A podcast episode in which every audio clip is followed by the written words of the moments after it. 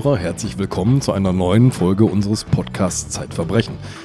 Liebe Sabine, wir sind zu zweit mal wieder. Wir sitzen in weiter Entfernung hier voneinander. Ja, mir durch ist äh, äh, drei Meter Kabel ist. getrennt. Mhm. Brav im großen Konferenzraum der Zeit. Ja.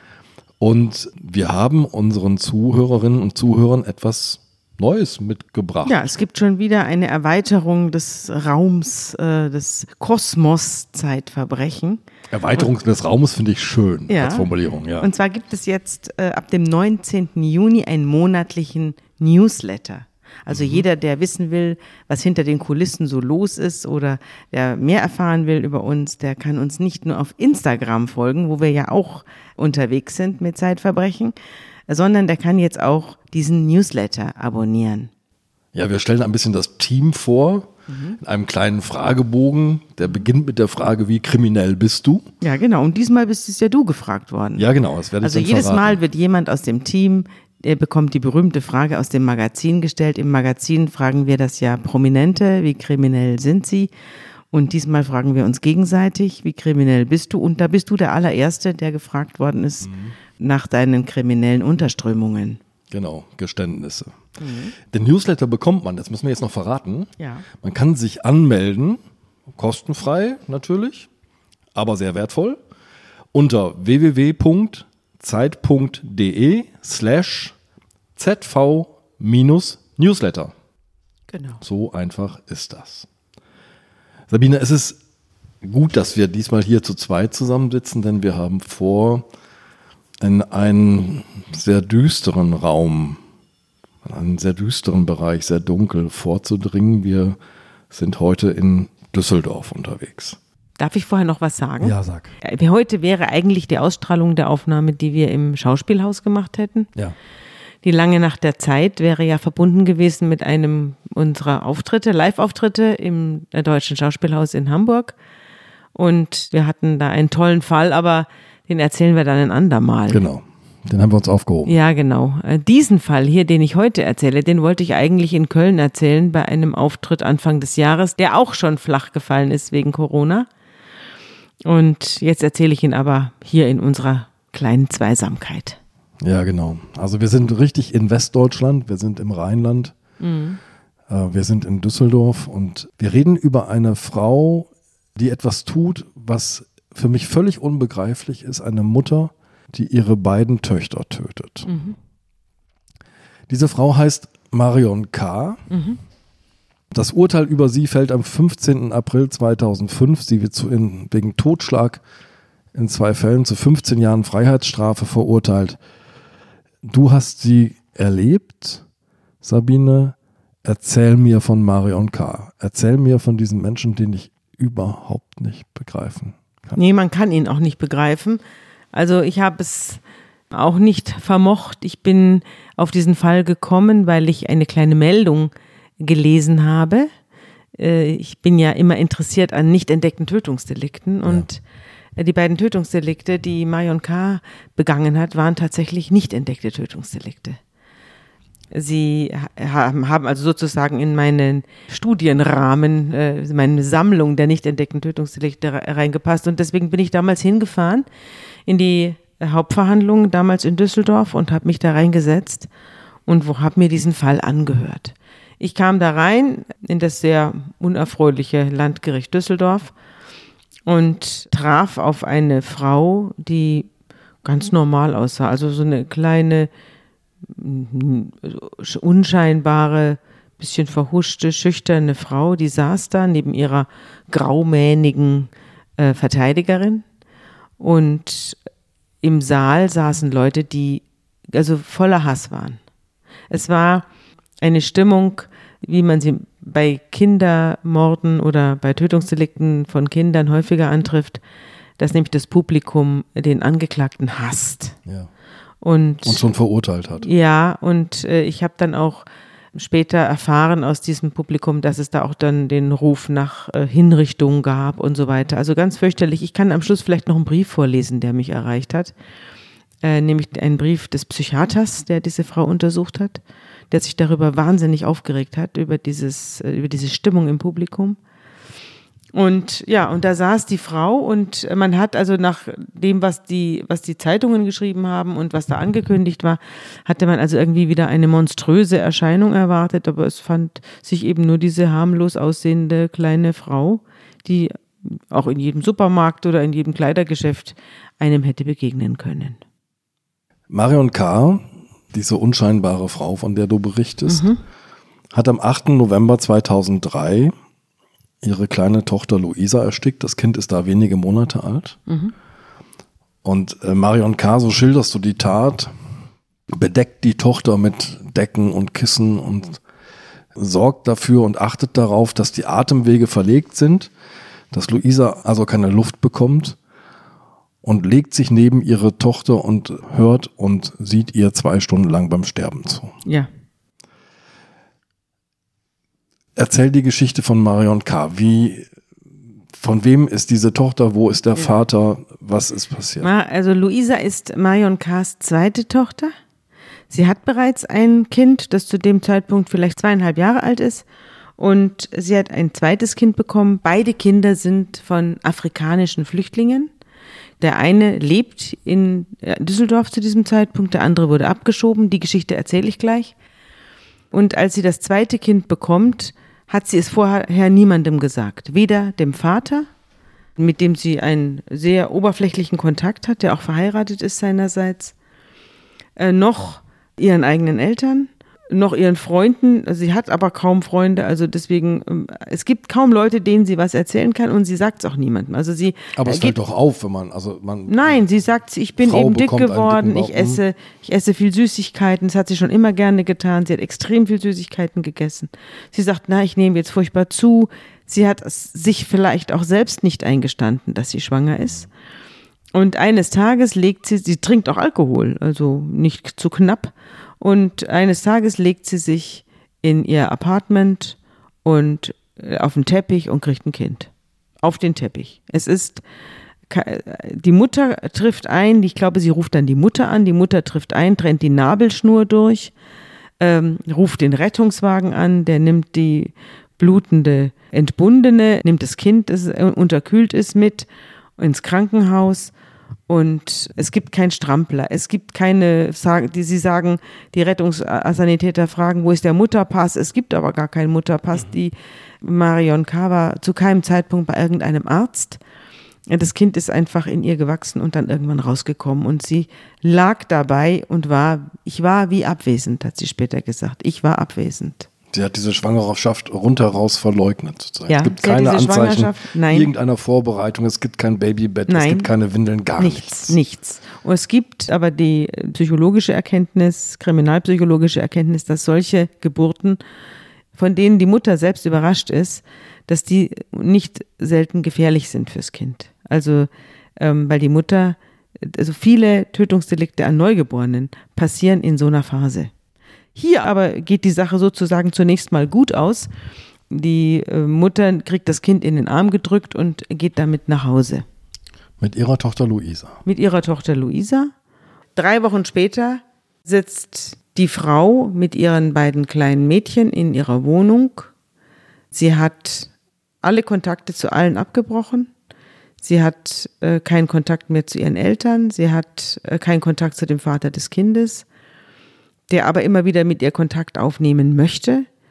Sie fühlt sich von allen verraten und verlassen und sie kann das fordernde Schreien des Kindes nicht mehr hören. Das Kind ist ein, sagt sie später, ein Schreibaby und es schreit und will Zuwendung und während die erste Tochter, die große Tochter, sie weitgehend in Ruhe ließ als kleines Baby, ist die zweite Tochter sehr fordernd die will nachts zu ihrer Mutter, sie will an die Brust, sie will gefüttert, gewärmt, sie will Zuwendung haben und davon wird Marion K. zunehmend gereizt und überfordert und irgendwann entschließt sie sich dann, es muss hier ein Ende haben. Es muss ein Ende haben. Und dann nimmt sie eben die Kissen und die Decken und alles, was sie finden kann, schlägt es noch zusammen, damit es noch doppelt so schwer ist und häuft es auf das Kind. Auf dem Kind ist ein riesiger Berg und äh, dann hofft sie, dass das Kind unter diesen Decken stirbt. Und das tut das Kind auch. Das Kind, das dauert allerdings eine ganze Weile und sie sitzt daneben und wartet, dass der Tod eintritt und schläft dabei hin und wieder ein bisschen ein und dann wacht sie wieder auf und lauscht weiter. Und erst als sie sich ganz sicher ist, dass das Kind tot ist, nimmt sie die Decken runter, legt sie zusammen, äh, macht alles sauber und ruft den Notarzt. Okay, der Notarzt kommt. Der Notarzt kommt. Und wird das Kind natürlich jetzt untersuchen. Ja, natürlich. Er untersucht das Kind, er stellt den Tod fest, er sagt, da ist nichts mehr zu machen. Die Polizei kommt. Die Mutter sagt, äh, ja, es hat auf einmal aufgehört zu atmen.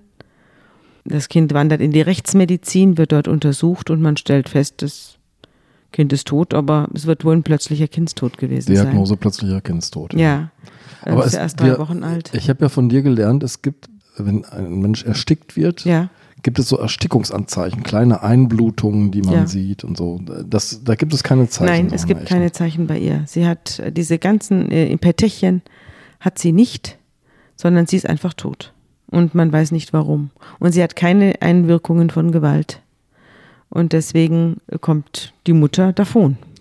Jetzt gehe ich nochmal zurück in diese Geburtssituation. Mhm. Da kommen ja jetzt Menschen ins Haus, der Notarzt mhm. nämlich und seine Helfer, kommen zu einer Frau, von der sie sehen, die ist auf diese Geburt gar nicht vorbereitet, die ist in einem seltsamen Zustand. Mhm.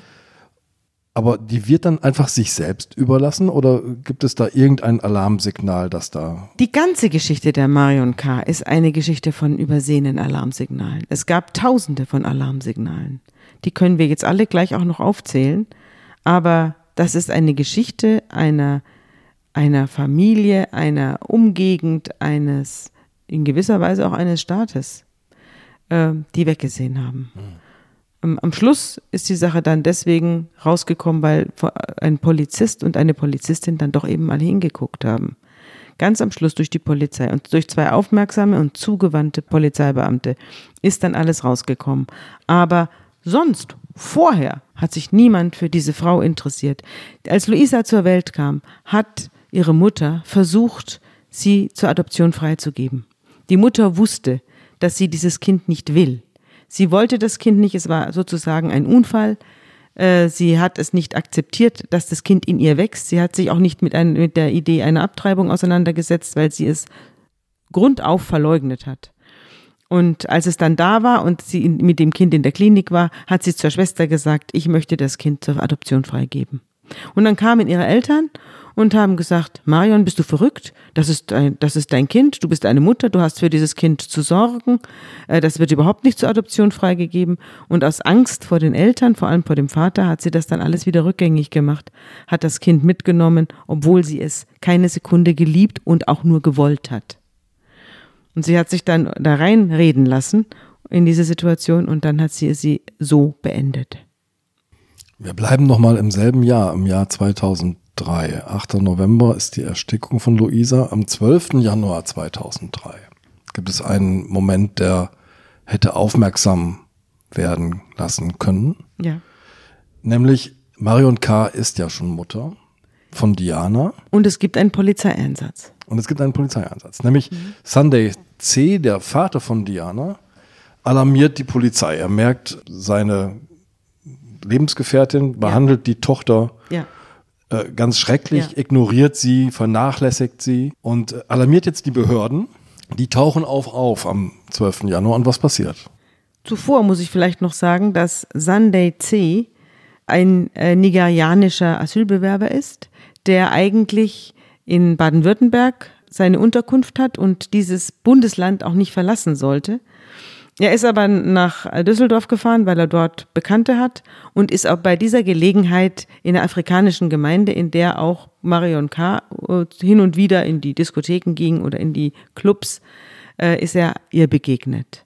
Und äh, sie war eine, die Freundin eines Freundes von ihm. Also der Freund, den er hatte, ist der Vater wiederum von Luisa, von dem getöteten Baby, von dem wir gerade gesprochen haben. Und ein Freund von diesem Emenike, der also Luisas Vater äh, war, äh, ist eben Sunday C.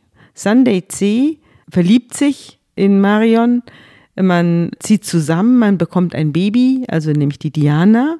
Und als sie da so zusammen leben, merkt Sunday, dass Marion K. mit diesem Kind nicht gut umgeht. Er hat den Eindruck, die liebt dieses Kind nicht. Sie füttert es nicht richtig, sie windelt es nicht richtig, sie lässt es auf dem Wickeltisch liegen. Er hat den Eindruck, es ist, dieses Kind ist wie eine Sache, die hin und her geschoben wird. Und er ruft bei den Eltern an, bei den Eltern von Marion und sagt, mit, dem, die, mit der Mutter stimmt was nicht, die Mutter ist nicht gut zu dem Kind. Und daran entzünden sich ständig Streitereien, ja. weil äh, Marion diese Kritik von Sunday nicht aushalten mag und sich darüber äh, sehr aufregt und dieser Kritik ausweicht. Aber er wird so verzweifelt, dass es irgendwann eskaliert und zwar an diesem Abend des 12. Januar 2003. Äh, da eskaliert der Streit, weil es wieder um die Behandlung der Mutter geht, wie sie mit dem Kind umgeht und Sunday ruft die Polizei. Und zwar deswegen, weil Marion sagt, ich drehe jetzt den Gashahn auf und bringe uns alle um.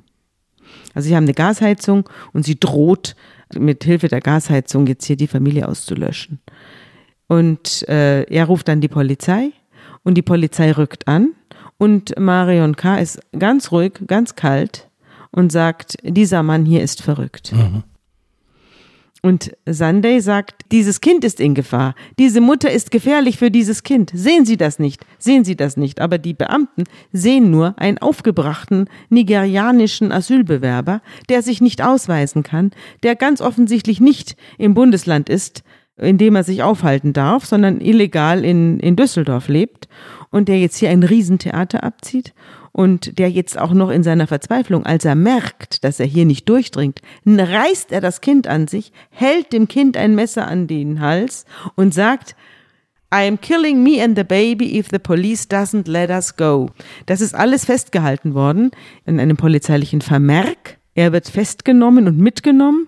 Das Kind wird der Mutter in die Hand gedrückt und die Polizei hat sich also gegen äh, den schwarzen Vater, sondern für die weiße Mutter entschieden und hat damit sozusagen den Tod der Diana, der jetzt dann auch demnächst eintreten wird, somit möglich gemacht. Der Vater, der einzige, der diese Katastrophe kommen sah. Sunday C. war der einzige, der die Katastrophe kommen sah, in diesem ganzen System an Vorbeiguckern. Und er hat in seiner Verzweiflung versucht, eben ein Fanal zu setzen, und äh, hat es damit mit der Abschiebung bezahlt. Er wurde dann also kurze Zeit später, er wurde erst festgenommen und dann wurde er ganz wenige Wochen später abgeschoben und hat versucht, noch aus dem, aus dem Knast heraus Kontakt aufzubauen und das irgendwie noch hinzukriegen. Aber es hat ihm nichts mehr genützt. Das heißt also, der einzige Mensch, der wirklich so aus dem Inneren, aus dem Beziehungsinneren von Marion K. und aus dieser seltsamen, unbeteiligten, äh, Mutterschaft von Marion K. berichten kann, der ist nicht mehr da. Der ist jetzt abgeschoben, Nein, der ist er weg. Ab, er ist abgeschoben und das wollte sie auch. Sie wollte ihn los sein. Warum das so ist, dazu kommen wir später. Der Psychiater hat das hat sich das alles sehr genau angesehen und lange mit ihr gesprochen. Aber sie bleibt nicht lange allein, denn Emenike ist sozusagen der nächste Lebensgefährte, mit dem ja. jetzt die Emenike, nächste Tochter gezeugt Emenike ersetzt den Sunday noch praktisch im, am selben Tag. Also noch während der Sande in der Abschiebehaft sitzt, äh, beginnt sie ihre neue Beziehung mit Emenike, von dem sie dann die Luisa bekommt. Aber Emenike sagt sie nichts davon, dass sie ein Kind erwartet. Sie behandelt ihn immer sehr distanziert. Sie hat zwar ein Verhältnis mit ihm, aber sie lässt ihn nie wirklich an sich ran. Das sagt er auch. Ich habe immer versucht, mit ihr zu reden und in sie reinzugucken, aber man hat nichts verstanden, was in ihr los ist. Ich habe es nicht verstanden. Manchmal wollte sie, dass ich zu ihr komme, dann habe ich geklingelt, ich habe gesehen, sie ist da, Licht ist, aber sie hat nicht aufgemacht. Und ich habe mich dann immer wieder gefragt, ob sie vielleicht irgendwie krank ist. Das, ob sie ein psychologisches Problem hat, mhm. hat er gesagt. Wie lebt Marion K. denn jetzt nach der Tötung von Luisa weiter? Ja, sie blüht auf. Sie blüht auf. Es ist auch sehr befremdend für die Leute, das äh, zu bemerken, aber erstmal geht es ihr gut. Sie hat ein schwerwiegendes Problem offensichtlich für sich gelöst. Und sie findet eine Arbeit. Sie hat die ganze Zeit vorher von Sozialhilfe gelebt. Jetzt findet sie eine Arbeit. Und zwar stöpselt sie Flakons zu in einer Parfümerie oder in einer Parfümfabrik und gibt das Kind, die größere, die Diana, die Tochter von Sunday, gibt sie zu ihren Eltern. Die Eltern sagen aber bereits nach vier Tagen, es werde ihnen zu viel. Sie könnten auf das Kind nicht mehr aufpassen. Damit ist das erste Problem sozusagen wieder da. Mhm. Sie kann, muss zu Hause bleiben. Das zweite Problem ist, dass die Parfümfabrik ihr nach neun Tagen bereits sagt, dass sie ihre Produktion ins Ausland verlegt und die und das Unternehmen wieder schließt. Also damit hat sie nach neun Tagen auch schon keinen Job mehr. Und jetzt sitzt sie mit ihrer Tochter Diana alleine zu Hause. Sie hat äh, das Verhältnis mit den Eltern wieder komplett abgebrochen, weil sie ihnen das übel nimmt, wie sehr sie sie da haben hängen lassen. Naja, und der Vater spart auch nicht mit Vorwürfen. Ne? Der Vater also er wirft ihr vor, du bist schuld, dass du den Job verloren Natürlich, hast. Natürlich, der Vater so. glaubt ihr das nicht. Äh, auf die Beziehung zu den Eltern kommen wir gleich. Das ist eine hochkomplexe und hochproblembeladene Beziehung. Und trotzdem die einzige, die sie hat, die also wirklich diesen Namen verdient. Und äh, der Vater macht ihr große Vorwürfe, dass sie wieder keinen Job hat, dass sie auch keine gute Mutter sei, weil sie auf das Kind nicht richtig aufpasst, dass sie das alles bei den Großeltern ablädt, diese, dieses kleine Mädchen. Und daraufhin äh, setzt sich Marion K. in ihre Wohnung und beschließt, das Kind zu ignorieren. Mhm. Sie sagt, sie hat beschlossen, dieses Kind gibt es nicht mehr. Das war ihre Lösung des Problems. Nun gab es das, aber Kind, das kind aber. Ja, das Kind war im Wohnzimmer. Das stand in seinem Gitterbett und schrie. Es war in seinem Laufstall oder Gitterbett und, und schrie. Und da stand es und rief nach seiner Mama. Zwei Tage lang. Marion K. lebte zwei Tage lang mit diesem kleinen Mädchen und das Kind stand im Gitterbett und rief nach ihr und sie ist vorbeigegangen und hat es nicht gehört. Sie hat es nicht gewickelt, sie hat es nicht gefüttert, sie hat es nicht auf den Arm genommen. Das Kind war für sie wie tot. Und nach zwei Tagen, da hat sie dann genug gehabt davon und dann hat sie, ist sie hingegangen und hat dem Kind etwas zu essen gegeben. Es hat ihm eine Flasche gereicht. Mhm. Und das Kind greift nach der Flasche und hat, weil es so ausgehungert ist, hat es angefangen, dieses, diese dicke Milch in sich hineinzusaugen. Und äh, weil es so gierig gegessen hat, hat es sich erbrochen.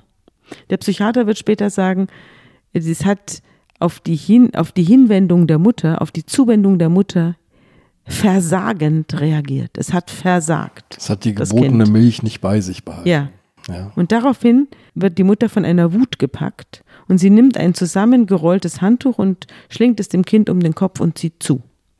Und als sie glaubt, dass das Kind tot ist, lässt sie locker und dann merkt sie aber, das Kind lebt noch und äh, lässt es dann liegen. Und das Kind äh, stirbt dann so ähnlich wie sein Schwesterchen äh, ein paar Monate zuvor.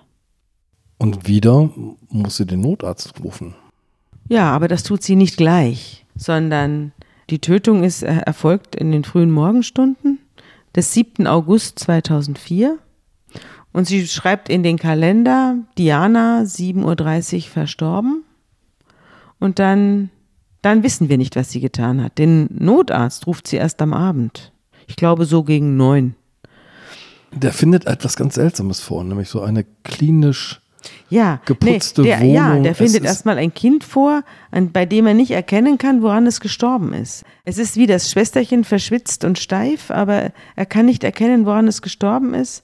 Und er nimmt es dann mit, er ruft die Polizei und die Polizeibeamten finden eine ganz eigenartige, gespenstische Situation vor. Sie finden das tote Kind und eine komplett aufgeräumte Wohnung. Die ganze Wohnung ist geputzt und gewienert. Jeder Stoffteddybär sitzt an seinem Platz. Der Boden ist so sorgsam gestaubsaugt, dass man seine eigenen Fußschritte darauf sehen kann. Das hat der eine Polizeibeamte auch beschrieben. Und äh, die Mutter. An der Teppichboden, der, der ist, Teppichboden, so, der ja. ist so durchgewalkt, dass man ja. seine Fußstapfen Dass man die eigenen kann. Fußstapfen darauf Jetzt sehen kann. Mhm. Ja. Und dabei sitzt eben diese gespenstisch grinsende Mutter, frisch geduscht, frische Haar gewaschen, die behauptet, sie sei den ganzen Tag bei über 30 Grad durch die Stadt gelaufen vor Verzweiflung, äh, aber die keinerlei äh, Eindruck hinterlässt, als, als habe sie, sei sie erstens verzweifelt, äh, zweitens, als sei sie durch die Stadt gelaufen, sondern die sieht aus, als käme sie gerade aus der Badewanne. Mhm. Und sie äh, verströmt auch so eine gespenstische Heiterkeit. Sie sagt, es ist schon das zweite Kind mit einem Lächeln im Gesicht. Und bei Luisa konnte man auch nichts finden. Also Sie macht auf die Beamten einen außerordentlich gruseligen Eindruck. Aber es ist nichts festzustellen. Also es ist nichts festzustellen, was irgendwie, also im, im kriminalistischen Sinne, jetzt ein Beweis wäre. Die Beamten gehen nur nach Hause und denken sich, da stimmt, irgendwas ist da oberfaul. Jetzt ist schon das zweite Kind tot. Es ist auch deutlich älter als das erste. Der plötzliche Kindstod kann es jetzt nicht gewesen sein. Das ist ja schon bald drei Jahre alt. Das heißt, die lassen Mario und K. jetzt erstmal alleine in ihrer Wohnung? Oder, oder? Ja, sie lassen sie alleine in ihrer Wohnung. Und dann passiert was Eigenartiges. Marion K. meldet sich bei einer Freundin kurz danach und sagt, äh, willst du mir nicht Haare schneiden? Du hast mir doch versprochen, du schneidest mir die Haare. Und dann sagt die Freundin oder die Bekannte, ähm, willst du nicht erstmal abwarten, bis äh, Diana beerdigt ist? Und dann sagt Marion K., ja, okay. Und noch am Tag der Beerdigung ruft sie wieder an und sagt, du wolltest mir doch die Haare schneiden. Das hat dann diese Frau ausgesagt äh, bei, bei der Polizei, dass sie das wirklich eigenartig fand, wie man sich so verhält. Also niemand sieht diese Mutter trauern, weder nach Luisas Tod noch nach Dianas Tod vergießt sie eine Träne. Im Gegenteil, sie wirkt regelrecht erleichtert. Das ist eine unfassbare Gefühlskälte, so wirkt es. Mhm. Lass uns da mal deutlich tiefer reinschauen. Jetzt muss ich aber erst mal fragen, bei beiden Kindern entdecken die Ärzte zunächst mal nichts, Nein. was verdächtig ist. Darum sprichst du von unentdeckten Tötungsdelikten. Ja, sie bemerken auch beim gesagt. zweiten Kind nichts. Also wenn nicht jetzt das eingetreten wäre, wovon wir jetzt gleich sprechen, nämlich die Befragung der Mutter bei der Polizei, dann äh, wäre Marion K. nach wie vor also eine unauffällige Bürgerin der Stadt Düsseldorf. Mhm. Also die Polizei befragt sie, wann denn? Wann passiert das? Die Polizei wartet ein paar Tage und wartet die Beerdigung der Diana ab und dann melden sich die Beamten wieder und sagen, also wir haben da noch ein paar Fragen. Könnten Sie nicht kommen? Und dann kommt sie und dann sagen die Beamten, wissen Sie, also uns kommt das komisch vor bei Ihnen. Es ist doch wirklich eigenartig. Wieso haben Sie reingeschrieben, Todeszeitpunkt 7.30 Uhr in der Früh und warum rennen Sie den ganzen Tag durch die Stadt? Und das, es kommt, warum machen Sie hier, warum haben Sie die ganze Wohnung geputzt? Das ist doch eigenartig. Und äh, sie, es dauert nicht lang, es dauert nicht lang. Also sie sagt dann weder, ich schweige, was sie, was, wenn sie das getan hätte, mhm. hätte man ihr nichts nachweisen können. Sie sagt auch nicht, ich will einen Anwalt, sondern sie sagt, ich habe beide Kinder getötet. Und sie erzählt alles. Und zwar sagen die Beamten dann später, ohne sich zu schonen. Sie erzählt diese beiden Tötungsdelikte minutiös und ohne eine Gefühlsregung, Trauer, aber auch ohne irgendeinen Selbstschutz. Deine Schilderung des Tathergangs bei beiden Fällen, ja. bei beiden Tötungen, entspricht also einfach ihrem eigenen Protokoll. Sie hat das so. Ja, sonst hätte gestanden. man es ja sonst nicht hätte gewusst. Es niemand gewusst. Nein, sie hat es so geschildert. In dieser Grausamkeit hat sie es selbst geschildert. Und dann wurde sie gefragt, waren Sie denn nicht traurig? Und dann hat sie gesagt, nein, ich habe nichts empfunden. Auch keinen besonderen Zorn auf die Kinder. Sie sollten nur einfach weg sein. Ich musste ein großes Übel beseitigen, sagte sie. Ich weiß jetzt nicht mehr bei welchem Kind, ich glaube bei Luisa. Und dann fragte der Vorsitzende, was war denn das Übel? Und dann sagte sie, dass dieses Kind lebt. Hm.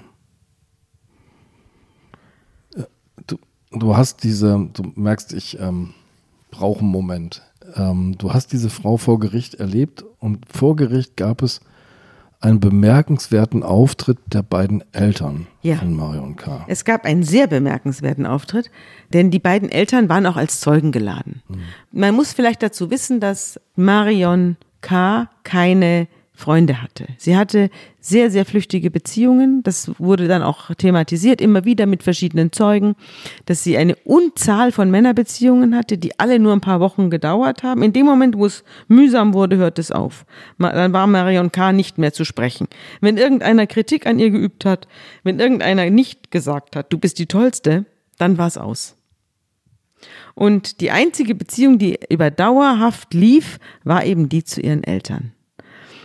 Und die Eltern traten dann auf als Zeugen. Die Mutter kam rein, so eine kleine, untersetzte Frau. Es waren Leute aus dem Bürgertum, also es war jetzt keine irgendwie äh, problematische Familie, wo Gewalt geherrscht hätte oder so, sondern es war eine, eine, eine, bürgerliche äh, Familie, eine bürgerliche Familie. Der Vater war Fertigungsmeister in einer Elektronikfirma, die Mutter war Hausfrau. Und sie hatten zwei Kinder, eine, ich glaube, ältere Schwester und eben dieses Mädchen.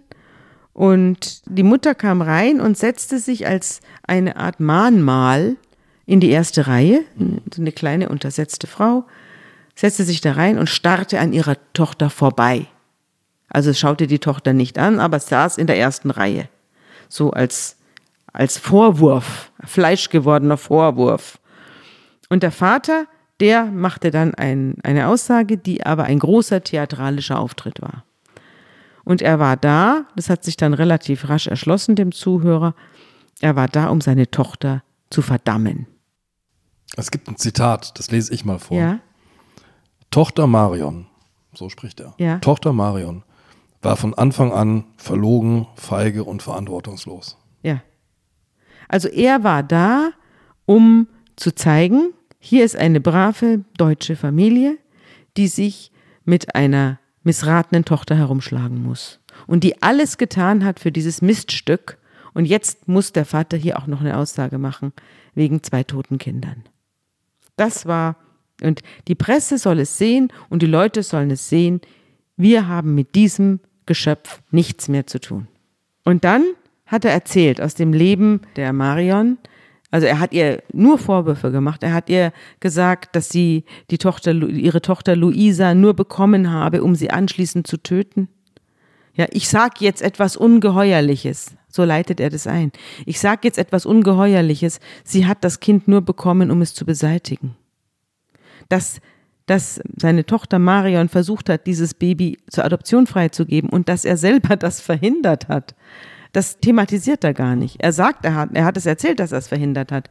Aber er hat den Zusammenhang nicht hergestellt, dass er sie in diese ausweglose Situation gebracht hat, weil, weil er dies, ihr diesen Wunsch nicht erfüllt hat. Dann erzählt er von einem Brief, den das Mädchen an ihn geschrieben hat, wo drin steht, liebe Eltern, es tut mir furchtbar leid, verzeiht mir, aber ihr seid auch nicht ganz unschuldig an dieser Sache.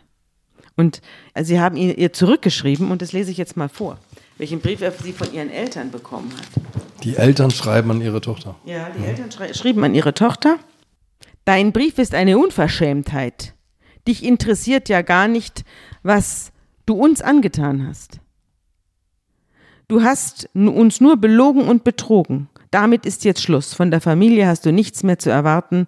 Deine Enterbung haben wir eingeleitet. Das schreiben sie ihr zurück. Und das hat er, ich glaube, den, den Brief hat er sogar vorgelesen. Dann fragt der Vorsitzende, hat ihn dann gefragt, wir haben hier von den Lehrerinnen ihrer Tochter gehört, dass sie immer alleine war, dass sie im, im, in ihre ganze Schulzeit über alleine im Schulhof stand.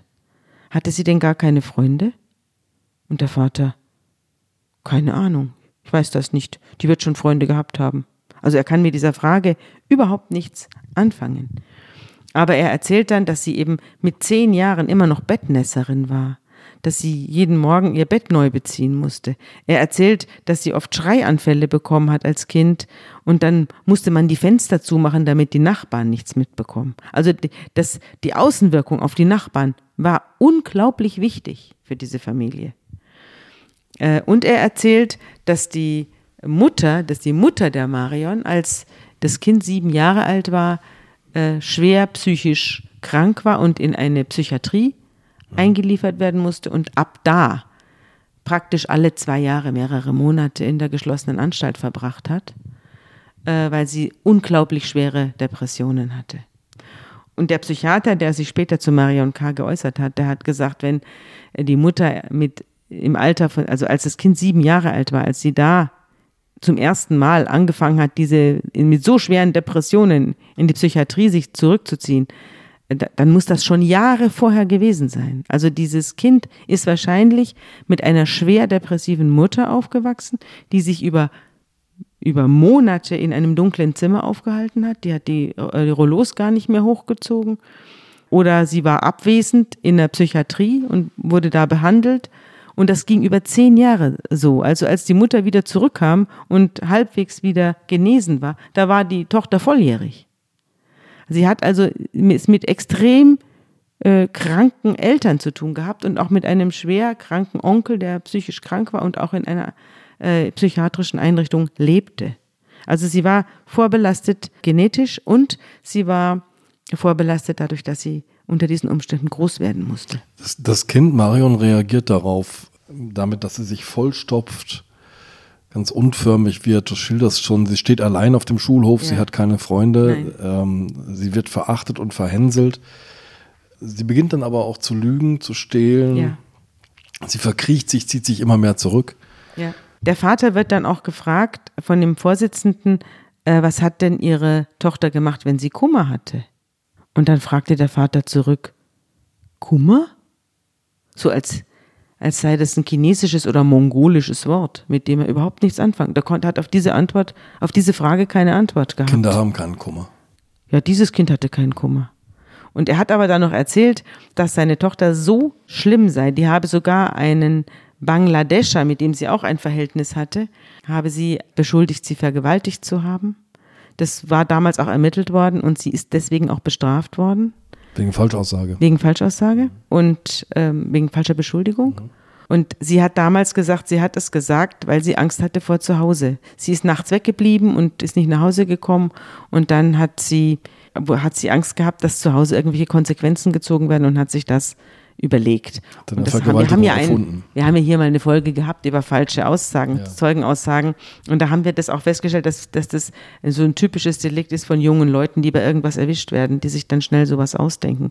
Und das war hier auch so. Und das hat er aber aus, ausgebreitet jetzt vor dem Gericht, um zu zeigen, was seine Tochter für eine ist. Liebe Hörerinnen und Hörer, die aktuelle Ausgabe des Magazins Zeitverbrechen ist jetzt online im Zeitshop bestellbar und im bundesweiten Pressehandel erhältlich. Sie wollen keine Ausgabe mehr verpassen? Dann abonnieren Sie das Magazin zum Vorteilspreis unter dem Link www.zeit.de/slash verbrechen-abo. Du hast vor Gericht, glaube ich, auch den äh, Düsseldorfer Nervenarzt Martin Platzek kennengelernt. Ja. ja. Der hat ein Gutachten über Marion K. verfasst. Was sagt denn Herr Platzek? Herr Platzek hat festgestellt oder diagnostiziert, dass Marion K. eine schwere emotional instabile Persönlichkeitsstörung vom Borderline-Typus hat. Also dass die sei eine erhebliche Erkrankung, eine erhebliche psychische Erkrankung.